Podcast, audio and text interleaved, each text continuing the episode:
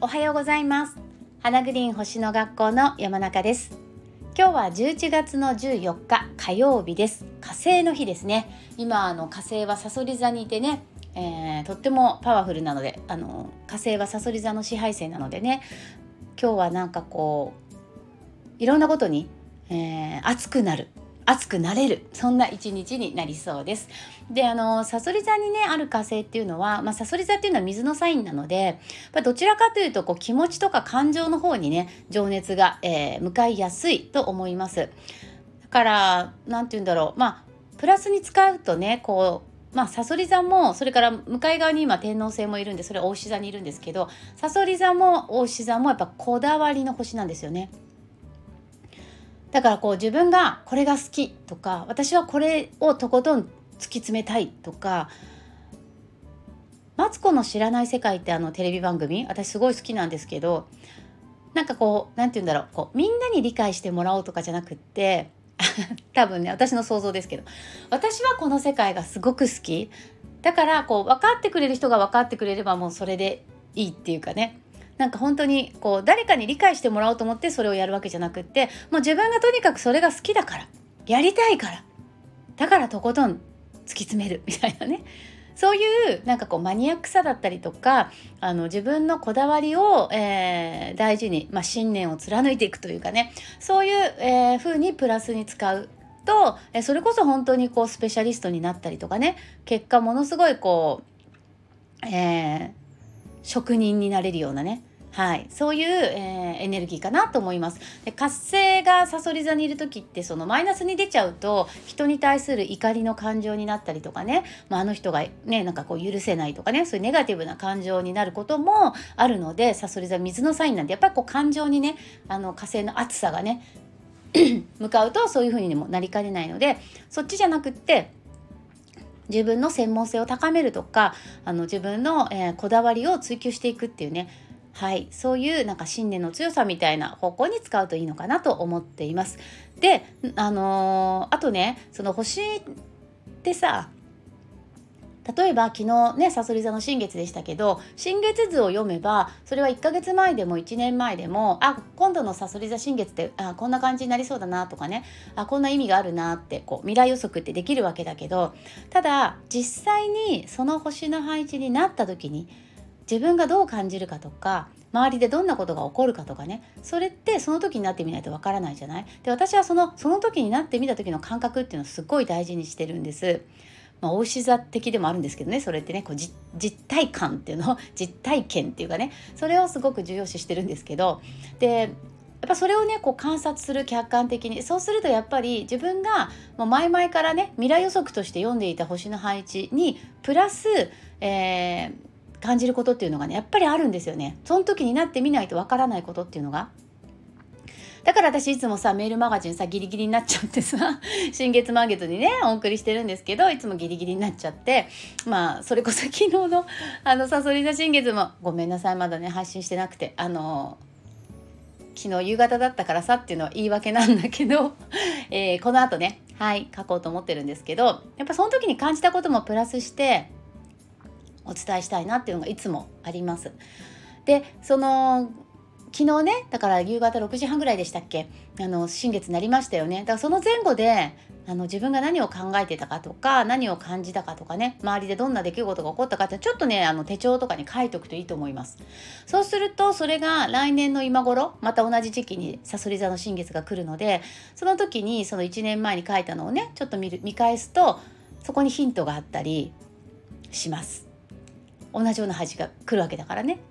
そう。太陽と月がさそり座で重なるってねこれはもう毎年毎年あることなので。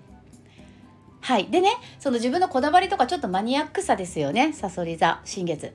で私昨日その夕方6時半頃何を感じたかっていうとまあ昨日一昨日ぐらいから思ってた23日前からか思ってたことで前このスタンド FM でもちらっとお話ししたと思うんですけどドラゴンヘッドの講座をねあのやることにしました。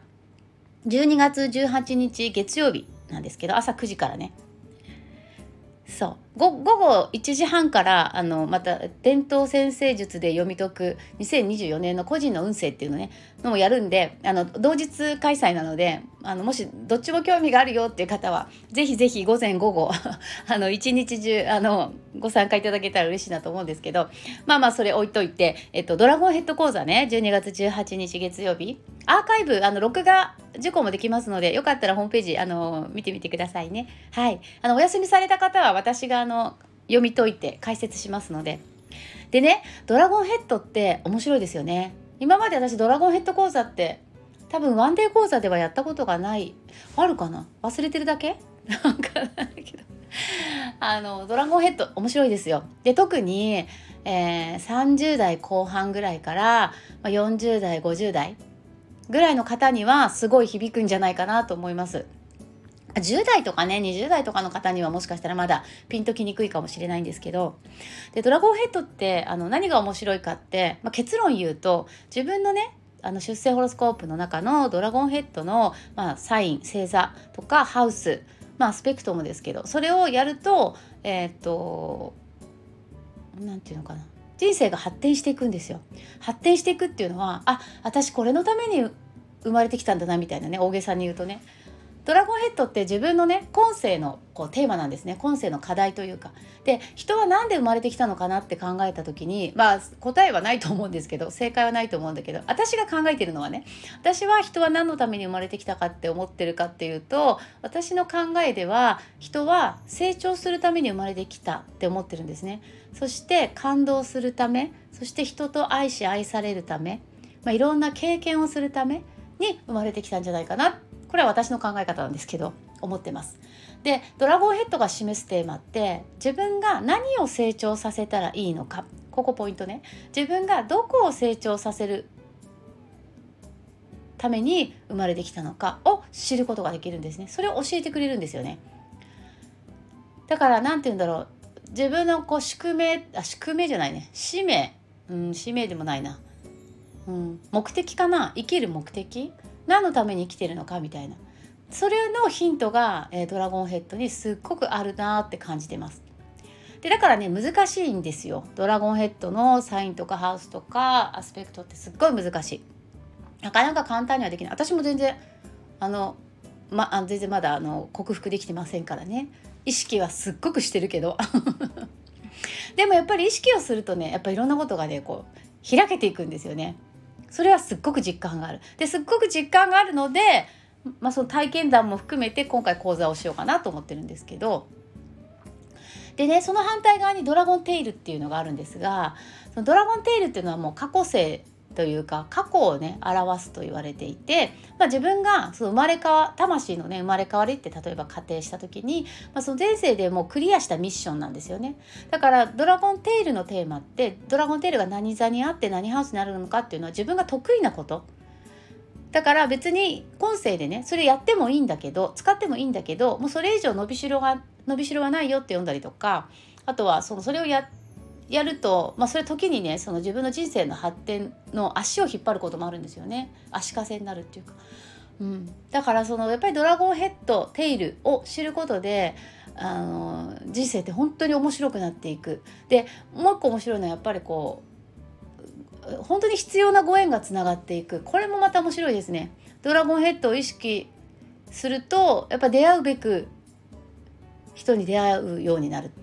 うん、まあまあまあまあそんな感じで、えー、10点体以外のねポイントになるんですけど非常にこう特に、えー、30代後半あさっきも言いましたけど40代50代ぐらいになってきた時にはもうドラゴンヘッド自分は何を、するために生まれてきたのか何が自分の成長するテーマなのかっていうのを知るっていうのは本当にあのあらゆることに役立つと思うのでちょっとこのさそり座の季節にねおやろうって思ったっていうのもさそり座っていうのもさね過去性を表す星ですよね。だから思いついたのかもしれませんけど。はい。えー、そんな講座をやろうと思ってます。で、ちょっとね、あの、そう、同日午後の講座についてもまた今度、あの、別の機会にご紹介したいと思うんですけど、あのホロスコープってねいろんなハウスシステムがあるのでいろんなハウスシステムで未来を予測すると、えー、いつも見ていた30円じゃないところにね星が配置されて自分の未来の可能性の選択肢がねものすごい増えるんですね。まあ、増えちゃってあのごちゃあの頭の中が混乱するって方もいるんですけどあの増えることでねあの自分の、えっと、こう未来の進む道のねあの可能性が広がるので私はあの選択肢が増えることはすごく好きなんですけど。はいそんなこともやろうと思ってます。じゃあちょっとマナカードも引きますね。今日ちょっと長くなっちゃったね。ごめんなさい。えー、っとあこれにしよう。えー、ちょっと待って違う。はいこれ。え？ちょっと待って。これさ。ね、先週末も引いたよね。またわ引いちゃった。わ私私ができてないんだろうね多分ね。わそうそう。できてないと何回も出るからさ。バーはねあの、えー、旅のカードです。船がねあの後悔している絵で。えっ、と少し、え、近い将来大きな変化が起こりますよっていうね。だから自分がどこに向かっていきたいのかどこにたどり着くために今ねその旅をしているのかっていう目的地を明確にすること、ね、そして近い将来自分今いる場所とは全く違う場所にたどり着く。可能性を持ってるのでやっぱり意識して行動していく。ことが大事かなと思います。楽しみですね、えー、大きな変化ですよ。大きな変化っていうのはね居場所が変わるって感じ、うん、だからこう今いる自分の世界が変わる？変わる、うん、広がっていく。変わっていく。はい。はですので皆さんもあのどこにどこに向かって自分は今ねあの進もうとしているのかっていう目標や目的地を意識して手帳に書き込んでみてください。ということで、えー、今日は火曜日火星の日ですので皆さんあの自分の好きな世界ね自分のこだわりを追求する信念を貫くってことで一緒に頑張って 今日も一日楽しく過ごしましょう。はいありがとうございました。それではまた明日8時、えー、30分頃にお送りしたいと思います。今日もどうぞ皆さん素敵な一日をお過ごしください。じゃあね